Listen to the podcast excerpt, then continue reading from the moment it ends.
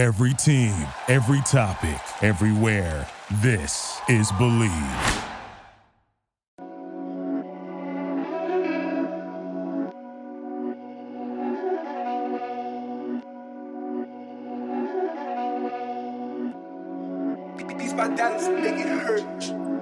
All right, welcome back to another episode of the Bleav in Minnesota Football podcast, hosted by the starting kicker of your Golden Gophers, Matthew Trickett, and me, Tony Liebert. Um, for today's episode, we'll talk about some more more off-season stuff leading up to the bowl game. Um, the Gophers uh, have been busy in the transfer portal. We'll kind of talk a little bit more transfer portal.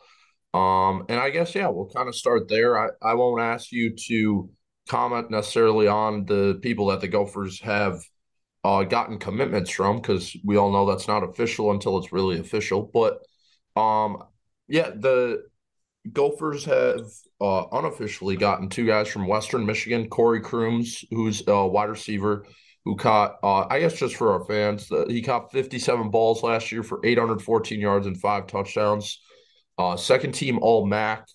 Um, and he has a great chance, I guess, to compete for the starting slot role next season.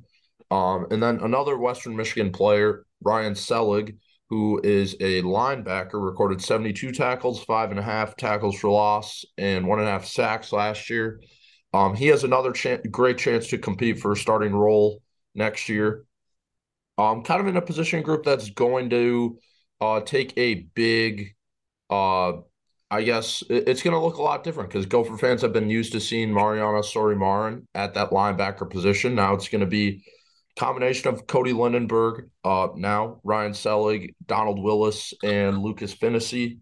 Um, I guess my question for you, um, we saw the Gophers now get two guys from Western Michigan, and I think that – has a lot to do with uh, Coach Harbaugh. Who, for those who don't know, is a the tight end coach for the Gophers. He used to coach at Western Michigan last year. So, in your time getting recruited out of high school and transferring to the Gophers, uh, how much do you think position coaches play a role in recruiting? Because a lot of times, obviously, it's not the head coach Fleck coming into your house for an in-house visit or something kind of how I guess important do you think relationships are with those position coaches and assistant coaches?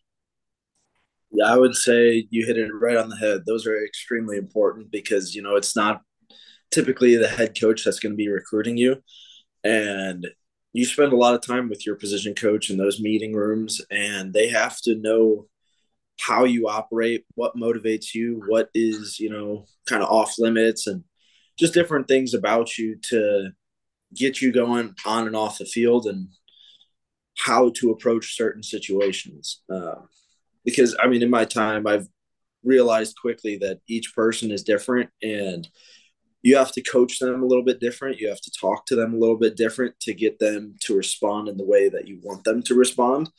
So, you know, the head coach oversees everybody, he sees everything. So, you know, he's more of a team guy as a whole, whereas your position coach is, you know, responsible for your position. So, yeah, I would say position coaches are huge. And, you know, especially in special teams, you get help from other position coaches in certain areas because you know there's only one special teams coordinator and he doesn't have a bunch of coaches underneath him to help out with you know, the gunner on punt team or something like that. So yeah. position coaches help out in that aspect. And I've gotten to know a lot of my other position coaches, you know, tight ends coach a lot, uh, DBs coach a lot, stuff like that. And, and I don't want to say that's completely the case for these two Western Michigan transfers, but definitely having somebody that you have worked with before and can trust is a huge part of that. Yeah, like that that was something I guess that you know that uh there were a lot of position coaches that took different jobs last offseason. Um and they uh Coach Fleck and the Gophers had to bring in a lot of different guys. Coach Harbaugh was one of those guys. Um do you think I I guess how uh hard is it or how different is it when the, there is four or five new guys that are coming in and it kind of i guess do you think it changes drastically like with uh team camaraderie and how, quickly does i guess those guys get like integrated in kind of the team bonding aspect of it yeah i mean it's different for timing wise as well since you know you can transfer in the the spring or in the summer. So I transferred in the summer and I found that's a lot harder to do just because you don't have as much time playing football with the team. It's just, you know, running and uh, lifting. And then with your position groups, you'll do that sort of work on your own. So you get close with your position group, but not so much with the rest of the team because you're not around them as much in the spring, I would say it's a lot easier just because once you're the new guy on campus, everyone wants to figure out what you have to bring to the table. And spring practices, you're able to show that off a little bit more because you're not reserved for a game or anything like that. You really use that time to work on your craft and get better. So in the spring, I mean, I've seen even with the freshmen that enter in the spring, it doesn't take long for them to get integrated into the team. Like you kind of watch them the first couple practices and understand what the work work ethic is like, and then you know, just guys being dudes, really. Yeah, especially with college football now, that's kind of the interesting part that there is so much turnover with the roster, obviously, in off season like last year with a few coaches that um I would almost imagine that the good teams and the teams that have a culture and a program set up, it's kind of that transition isn't isn't necessarily so hard for them, and it, it just they just kind of hop into the machine and uh, work with all the other parts, like the players on the team. And I feel like that kind of what separates good programs between great programs. Yeah, and it needs to be especially clear in recruiting, kind of what the team purpose is, what drives them, and their goals. Because I think everybody in college football wants to be the best they can be. So there's really no difference there. But in recruiting, you know, you can look around at all the different college programs and how they go about their business and, you know, what motivates them, what are their end goals and stuff like that. And you really have to find a place for you. And at Minnesota, you know, it's it's a tough place to be just because of the way we work and the conference that we're in and you know, it's it's not easy. So I like seeing small school guys get brought into this program because you know, those small school guys understand that you may not have all the advantages of a bigger school, but you're still required to work at the same rate, if not even higher, to get to that level. Yeah, it's everyone tries to obviously make this big deal out of the transfer portal that oh uh, we lost this guy, it's the end of the world. Uh, we're not going to get this guy, and it really is um kind of like a linear thing. At the end of the day, you lose uh, some guys who might have been starters next year or who were starters this year, and you get two more guys that can compete for a starting role. It just you it's it's like any sport in general. You uh, lose a spot and you have a hole on that team, and you replace it with another guy. And I think that's kind of what uh, the Gophers uh, did with these two additions, and I it, it just shows you that the transfer portal is not like this end of the world that people make it out to be. It just it's just more roster turnover than it has been 20 years in the past. And it, it just it, roster construction now. Uh, I, I was talking with someone uh, about this before that it, it's it's almost harder in college football than I think it would be in like pro sports because you get you need like a whole college scouting department just to scout all these guys in college. And then you even get guys at the FCS level, at the junior college level, and then you get all of the high school prospects. And it's just um, such a bigger player pool than it would be in pro sports that like there's 132 uh, FBS teams, and then you throw in another 70 FCS teams and you know how many high school teams there are. It just it I could not imagine the I guess 24/7 nature of December in college football cuz you see coach Fleck he's um going to a state cha- championship game in Pennsylvania for uh, one of the running back recruits and then uh, signed two Western Michigan transfers 2 days later. It just I, I could not even imagine being a head coach in college football right now. Yeah, the roster construction is huge. I mean, just as a specialist, I've seen so many specialists enter the transfer portal, and you know, a lot of the guys that I've seen have starting roles. So it's not necessarily for playing time. It could be for team culture. It could be to be closer to home. And at the surface level, nobody really knows why someone is transferring. But I mean, it's it's crazy, and you have to, as a head coach, find a hundred guys with the same goals and the same mission, drive, purpose, and somehow unite them for a 12 game season to go win a championship. I mean, it's I, I want to say it's harder than it's ever been to do that just because of all these new transfer rules. You don't have the four years to work with somebody. You don't have the ability to tell everyone on your roster, just be patient, your time is coming. Because who knows? Like somebody could go down and then the freshman's being put in, or you're behind a four year All American starter. Like you don't know. And these different circumstances create situations where guys want to stay, want to leave, and there's there's so much that goes into it now. I I I don't know if I could do it. Yeah. Uh that it's kind of the thing that I always tell uh people that hate on the transfer portal that if I'm a college student and I can transfer to Iowa State tomorrow and have zero repercussions and just pick up with my class. I find it how before it's just odd that if you're an athlete and you transfer, then you have to sit out a year. You can't uh, play. You have to get a waiver. All this stuff. It just the stuff like that, and especially now with NIL. And I, I always thought it was insane that like you couldn't have like a YouTube channel and make money. It just uh like there's there needs to be some freedoms, and the athletes need to be treated like people because they are. And Mm-hmm. I think it's obviously a step in the right direction, and it just uh when you make such drastic changes, especially one of them this year is the first year that they're kind of doing like a window. Like the transfer portal opened, I think, a week ago today, so on the fifth, and then I think it closes like the 18th. And like I think that's uh a good idea, like almost doing it kind of like how European soccer has like the transfer window.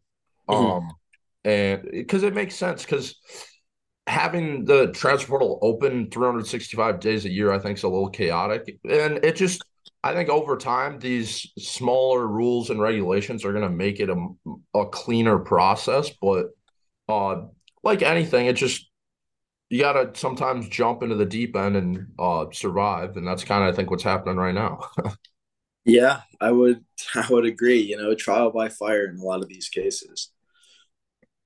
Um yeah, so uh I guess kind of now looking ahead uh, a few other things that happened in the offseason. The college football awards were last Thursday. Um and I guess I think most Gophers fans and got players on the team thought it was um a little weird that John Michael Schmitz did not win the Rimington trophy. That that that was one that um it, it, it was interesting to see. Obviously, people start to have their hypothesis of why that it's it's more about the logo on the helmet than the name on the back, but and all this stuff. But um, I guess uh situations like that. How do uh I I know everyone in the locker room doesn't, and Coach Fleck has built a culture that it's not an individual awards, not all this stuff, but when you're uh, kind of in between the bowl game, uh, you obviously don't have uh, games to prepare for. So, kind of how does everyone in the locker room react to stuff like that? The All Big Ten teams, all these postseason awards. Yeah, I'm I'm pretty certain for most of the team throughout the season we completely forget about the awards. Um, you just go out there, play your game, and then at this time we're like, oh yeah, the awards are coming. Like, I wonder what I could potentially qualify for and stuff like that. So I don't think anyone's you know focused on getting hitting certain milestones to achieve an award or something like that. But it is true that team success does breed individual awards. So, you know, you are going to see the Michigans, the Ohio States receive most of the awards because they're the teams that have won the most games. And it's a lot easier for people voting to say, yeah, this guy definitely had to contribute a lot of success to this team because they won a lot. Yeah. Um, and, you know, for certain awards that may or may not be true. And it's not up to us to decide. It's not up to the players to, you know, get together and decide who is the best of them. But, you know, I think at this point it's more for the fans to, you know, stay engaged in each individual player and kind of campaign for their own players and whatnot. But yeah, I would. I think everyone on the team was really shocked that John Michael Schmitz didn't win that award because to us it's clear. Uh, I can't say I've watched a lot of center play from around the nation, but yeah, I mean John Michael Schmitz is as solid as they come. So I, I don't know. It, to me, it's not. Uh, it's not a true indicator all the time of who really is the best, but it kind of can be a popularity contest. It can be, uh, yeah, like you said, the logo on the side of the helmet. Just there's so much that can go into it, and I'm not exactly sure how those are decided. If it's media, if it's coaches, I know there's some of both, but you know that's that's not the end goal for any of us. There's many goals beyond that that we can contribute to. We can't always make up the minds of other people and what they believe so while it is disappointing for you know John Michael Schmitz to not win those awards or for Mo to be snubbed out of the running back award like it is what it is um, we're disappointed for the short term, but in the long term, we know that that's not really going to matter. So, yeah, we yeah. don't take we don't take it too harshly for that long. Yeah, I I think that's the only way I guess you can handle it. Like it, I would imagine postseason award. They're a meant they're I think meant to almost just be a reward for your season rather than you're working towards this yeah. trophy. You're more obviously working towards wins and team success, and then it's meant to award the best players in the country. But um, I guess from your point of view, I've always thought um that more awards I think should be voted on the players sometimes. Um, I mean, in a situation like the center uh trophy that um I guess necessarily all the players aren't watching tape of everyone around the country. So maybe in a situation that's not um completely linear. But do you think um media should vote on these awards? Do you think it should be coaches? Do you think it should be players? Do you think it's decided correctly or kind of uh if you were I guess there's not a commissioner of college football, but like uh what do you think's the most sound way to get the most rewarding people to win these awards? Yeah, that's a that's a very very great question because you know coaches have so much on their plate already looking at scouting the other team and building a game plan. And they may be studying you know the center of the other team but are they really going to take the time to study everybody else? Uh, yeah exactly. so you know if that would be giving, for example, say you're looking at centers and the O line coach or the D line coach is evaluating each team's center, guard, tackle, and how they can game plan against them. And then throughout the week, if those D line coaches were to give each offensive lineman a grade in their opinion, and then since everybody's going to be playing the 12 games, you're going to get 12 grades from these different coaches. And then you kind of average those out. And I don't know. There could be a lot of different ways you could, you know, look at this, but I believe coaches and players kind of know best. There are those uh, grading scouting reports that get released every week, and some people agree with them, some people don't.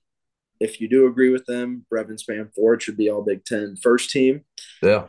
And you know, if you don't, then somehow he's just honorable honorable mention. So, you know, there's a bunch of different things like that, and you know, we could debate about this all day. In my belief, I think coaches and players kind of have the best insight on who truly is the best at what they do. Uh, sometimes numbers don't lie, but people create different stories with the numbers. You know, for kickers, if you look at straight field goal percentage, then that's how you determine your best kickers. That's not always the case. There's different aspects that go into kicking that not everybody can see. So, yeah, you know, I, I would assume tricky, tricky yeah, situation. I would assume that kicking, it's kind of almost in like basketball where uh, I know analytically uh popular thing in basketball now is like true shooting percentage where they uh calculate uh like if you take 23s and you make 10 of them compared to taking 20 layups and making 10 of them, it's more impressive that you made 10 threes and 10 layups. It's like if you kick 20, 30 yard field goals and you make 10 of them, it's less impressive than if you kicked 10, 50 yard field goals and make 10 of them. Correct. Yeah. So there's a lot that plays into the different awards, but I think it is interesting to have media vote on it since the media is the one telling the story of each yeah. player. So, you know, having that aspect is an aspect that I think fans need to stay engaged in the game. They need somebody to be the storyteller. And it's not always going to be perfect, but that's that's how it is right now and maybe there could be some change or like two different voting systems, but I don't think that's going to change anytime soon. Yeah, if uh my opinion would be that they just need to have, I guess, more uh more like qualifications to vote because I think uh not to like call like anyone out or anything but like when you start looking at like the people who vote for the heisman and people who vote for some of these awards they're not watching all the games anyway. So i'd much rather trust a uh, offensive line coach who might have only watched 10 plays of uh, of uh, Clemson football this year than a reporter who covers uh, Missouri football saying who won the Heisman Trophy when he didn't watch a single TCU game. That mm-hmm. uh, it, it just there's a lot of people sometimes that just don't watch the games and like there are some media members that are completely locked into all the games and they know what's going on and I think when that's the case, when there there's kind of half and half or a mix of people like that, that's when you get more into the narrative based voting where they're they're like, oh, who had the best storyline for the Heisman? And they're like, oh, well, I'll vote for that guy. Everyone was talking about that guy. And yeah. I, I, don't necessarily know who's voting for all of the individual awards when you get into the Rimington and the Doak Walker and stuff, but I you would imagine that it kind of gets into the same thing that it's the people who are trending on Twitter sometimes just get more votes because that's who the people voting know of. Yep. Yeah.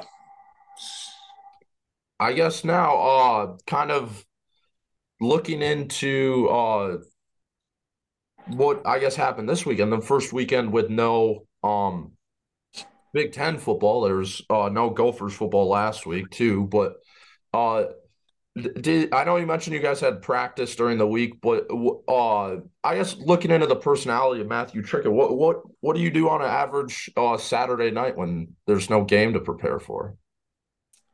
Yeah, that's a great question. Um, you know, luckily the men's hockey team was in town, so me and a bunch of the O linemen, uh, you know, I live with a bunch of O linemen here, so I spend a lot of time with them, and O line has kind of been my family this year. So we all went down to the men's hockey game to support in the border battle. Um, the Friday night game was a bit late. That started at eight, so we opted for the Saturday game, and so we went to that. Uh, you know, had a good time, and then came back. Uh, really just relaxed, watch some other sports, whatever's on uh, ESPN, and then play some video games, go to bed. Really. Uh, are you Xbox or PlayStation guy? Xbox. Xbox. Yep. Uh, what what what what what game do you play? What's your go to? Yeah, right now it's Call of Duty for sure. Yeah. Uh, that's kind of the time of the year that it is. Every year it gets released, what early middle November, and I think everybody on the team kind of plays Call of Duty. Everyone's talking about it in the locker room. Everyone's you know playing with their different squads.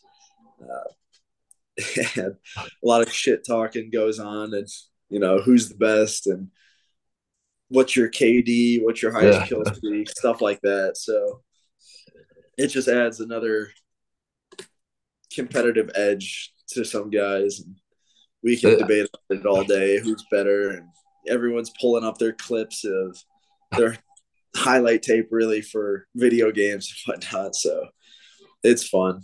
It it's a it's an aspect that you know sometimes gets overlooked in college football because it's just guys being themselves in their free time. So it's fun. You get to see guys true colors and you know how they compete off the field too. Yeah, it's it, it's just guys being dudes. exactly. Uh, what? Uh, who are the offense linemen that you room with again? Yeah, so I live with Jackson Rushmeyer, JJ Gade, and Logan Purcell. Okay. And it's funny just because we're all we're all in a different recruiting class. We're all, you know, one year apart from each other. So we have Logan, who's the youngest, up to maybe a fifth year senior. So it's it's fun to see where guys are at and their different uh, you know their journeys through college football yeah i would imagine uh get a lot of different uh personalities and stuff with that. Yeah. Uh, but yeah i, I guess uh we'll wrap it up there for this week. I guess heading into the uh, bowl game in the off season we uh, might try to get a few more uh, interviews on the podcast and we'll keep talking about the uh, transfer portal recruiting all, all the off season stuff. Um, as always i appreciate everyone for listening and uh, row the boat Ski-U-Mah go gophers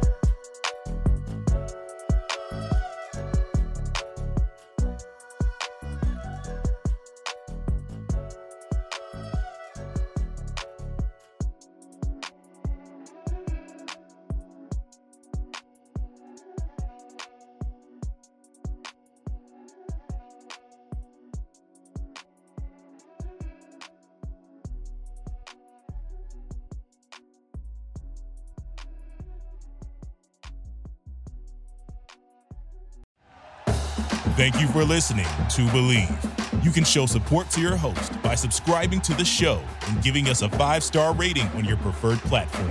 Check us out at Bleav.com and search for B L E A V on YouTube.